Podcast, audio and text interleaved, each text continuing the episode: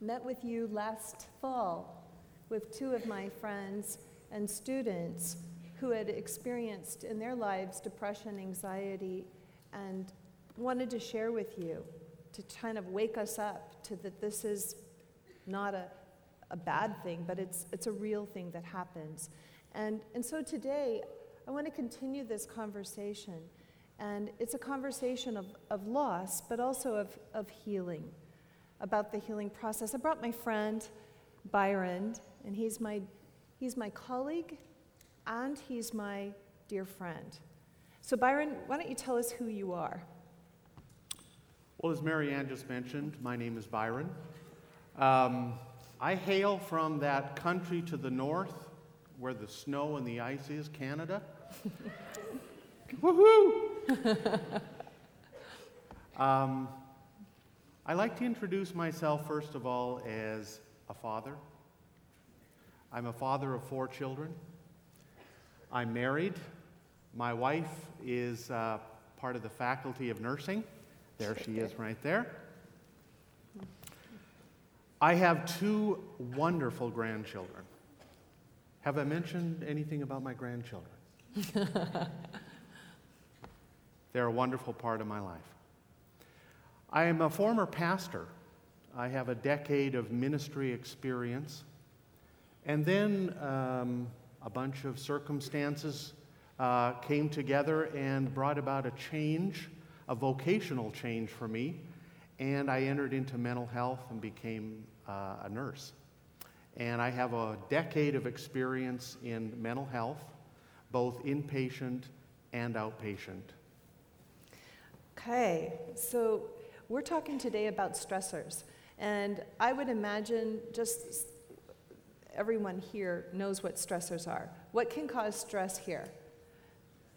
Exams, right? Exams, passing, failing. How about money? Is that a stressor? Relationships, if you're going out with your ex or ex's friend or not, that could be a real stressor. What are some of the stressors, Byron, that we see ongoing in our day-to-day when we're dealing with university students that I didn't mention? Well, I think, just the fact that a lot of students come far away from home is a big one. Many times students are removed from familiar surroundings, family, their supports that they've grown up with, and they're transplanted into a learning situation, a big campus. And for a lot of people, that can be very stressful. Finances, working a second job, trying to juggle the demands of school and a job that you may need to support yourself through school. And relationships. Relationships, whether that's a relationship with your immediate family, mom, dad, siblings, or that special someone that you may have met, relationships can cause stress. And most of us probably experience stress in a very multidimensional way. It's not just one thing that hits us at this time, one thing hits us at that time. It's usually a variety of things that come into our life and can impact us in a number of ways. Yeah, I can definitely attest to that. And my husband's here too, so I want him to just raise his hand. And he's in the School of Allied Health and also in behavioral health. And I have my daughter over here, so I'm kind of well surrounded. So when they see the signs and symptoms in me of stress, I can just check off a list. I stop breathing deeply. I start. How many of you sigh every once in a while? You don't have to raise your hand, but you know when you're about to go into an exam or whatever, you can tell that exams are a big deal for me, right? But the signs of stress that come up. What are some of the signs that you are wanting this crowd to be aware of? Well, I think probably because this is a university setting, cognitive stressors are some of the ones that maybe we're most familiar with. We might have memory problems. We're anxious. We have racing thoughts. We can't slow our minds down. An inability to concentrate. We're trying to read and study that chapter, and it's just... And oftentimes it can manifest itself in poor judgment. Yeah. Sometimes emotional stress can lead to moodiness, irritability. Sometimes our friends notice things that, they're usually not irritable and agitated, and all of a sudden Joe is just, man, he's been really crusty the last couple of weeks. Mm-hmm. Feeling overwhelmed, isolation, and an inability to relax can often be signs of emotional stress. Physically, stress can manifest itself in something as basic as aches and pains. We can have GI alterations. Sometimes, diarrhea can appear. Yeah. Serious. Sometimes we can feel nauseated. It can even manifest itself as chest pain, increased heart rate, kind of feeling like it's going through, just, you're about to walk into that big exam, and your heart rate's like 150, okay? And sometimes colds, chronically sick. I can't seem to, I'm always trying, got this, and I'm sick all the time, okay? And behavioral things. Sometimes stress has behavioral manifestations. Eating patterns can change, sleeping too much or too little, isolating myself. Here's a biggie. I know nobody in this chapel does this, but sometimes procrastination can be a sign. Yeah. And then lastly, I would say, this is a big one, but oftentimes negative coping with stress can lead to drugs and alcohol, spending money that you don't have, shopping. Anybody like to shop here? All kinds of ways we manage our stress, but sometimes they can impact our lifestyle in negative ways and bring more consequences that we already more than we already had. Okay, Byron, we got a lot. Are we all resonating with the stress and all that? Because we feel that, right? Let's go and let's talk about some healthy coping strategies. What do we do with this? I mean, okay, we know it's here, we recognize it, we give it a name. What do we do with it? Good question. I think basically one of the things that I want to emphasize is that you need to follow basic stress management principles, okay? What I mean by that, sometimes we lose sight of what is most basic in the way we live our lives.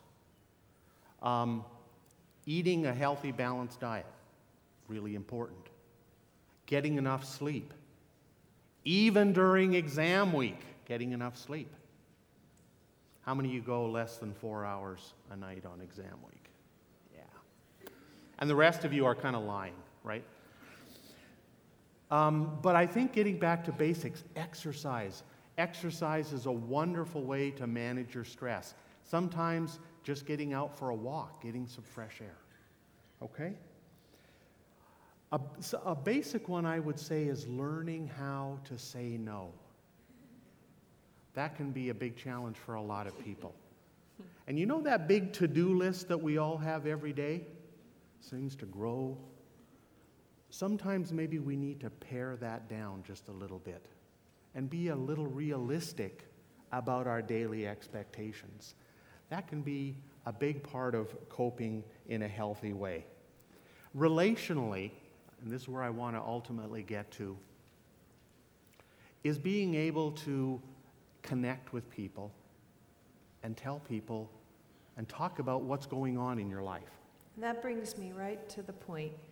I know that you don't just think about these things, you don't just feel them, but you actually experience and live what you speak about. We all have losses. You may have lost a boyfriend, a girlfriend in relationship. Some of us have our parents divorce while we're here at the university. Some of us lose our physical abilities, get sick, tear a knee out, can't do the sports that I always felt I was good at. We lose our confidence, we lose a lot of things. And Sometimes even here in our group, we lose a colleague. We can lose them from accidents, and we've lost them from suicide. We've lost them. And I'm just going to ask you to tell us a little bit about your son. In October of 2010, it was a Sunday afternoon, and I received a phone call from Canada. It's a phone call that I'll never forget, and it's a parent's worst nightmare. My youngest son, Zachary, was 21 and had a whole bunch of stress and all kinds of situational things pile up, and he took his own life.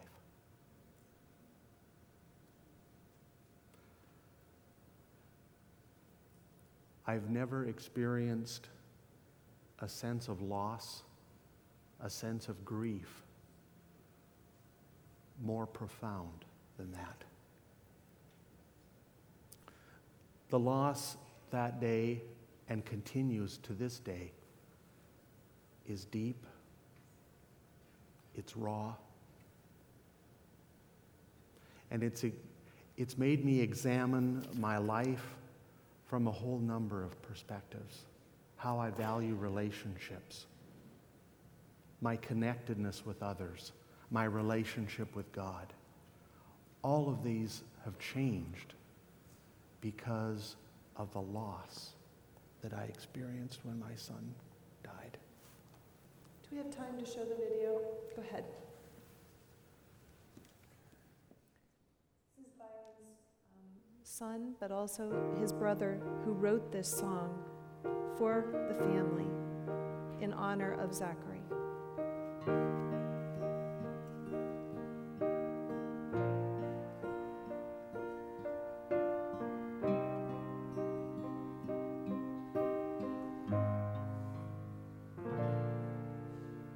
Every now and then, soft as breath upon my skin, I feel you come back. And it's like you haven't been gone a moment from my side, like the tears were never cried, like the hands of time are holding you and me. And with all my heart, I'm sure we're closer than we ever were. I don't have to hear or see, I've got all the proof I need. There are more than angels watching over me. I believe, oh, I believe that when you die, your life goes on. It doesn't end here when you're gone. Every soul is filled with light. It never ends, and if I'm right, our love can even reach across eternity. I believe, oh, I believe, forever you're a part of me, forever in the heart of me. I will hold you even longer if I can.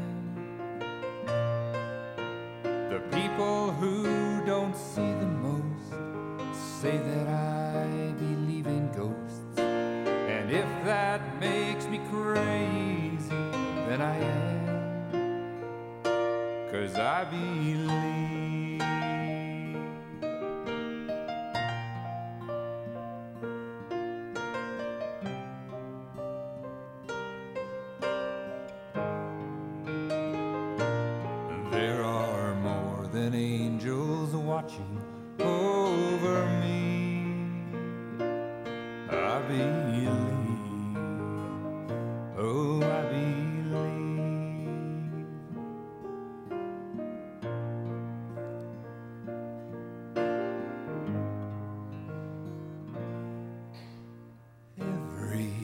Now and then, breath upon my skin. I feel you come back again, and I believe.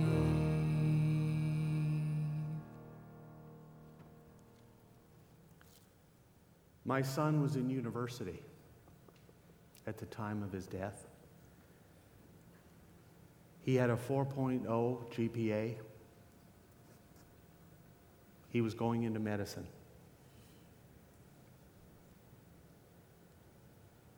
His life was very similar to the lives that you're living now.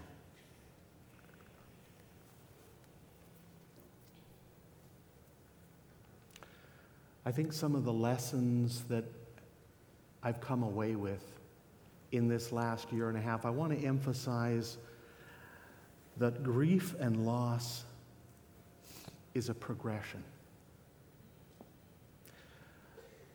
The grief I feel today is very different than the grief I felt in October of 2010. And I've had to learn to pace my grief. I've had to learn that it's kind of like a swimming pool.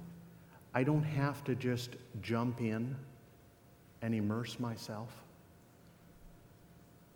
But I've learned that I can experience for a bit and then pull back. I've learned that I have to allow for things that come up. I remember about 3 months after my son's death, we were in a social setting and a couple asked me, "How many children do you have?" It took me aback. I didn't know how to answer. So I said 4. You know, we have not so much time, but I want to go to what you were sharing with me earlier, how you saw God throughout this experience. Initially, I think my experience, I felt God was very far removed. Where was God when my son died? And I felt very alone, very isolated. I was walking through this valley, and God was nowhere to be found. But you know, as I've walked this past year in relationship with family and with those closest to me, my friends and people I trust, I've seen the hands and feet of Jesus through the lives of people that I've come in contact with. And they've ministered to me. They've given me time, they've given me space, they've given me encouragement. When I've been angry, they let me be angry.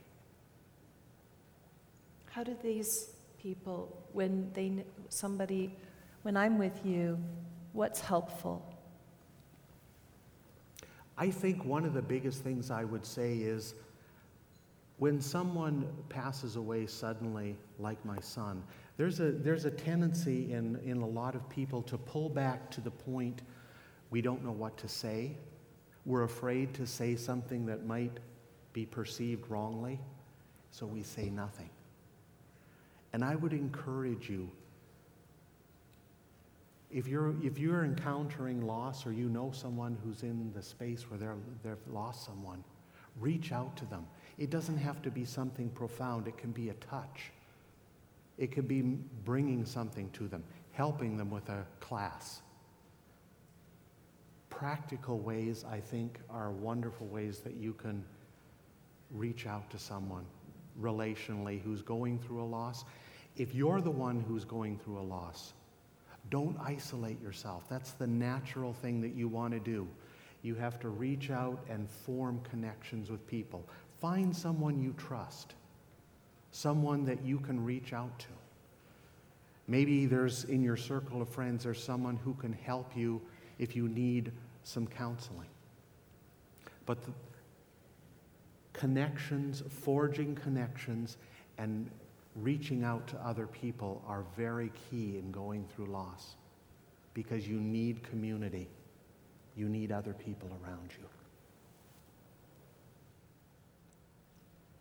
Thank you for being so incredibly open, sharing his life, sharing with me as a person. You've challenged me to go past my clumsiness and my fears and reaching out.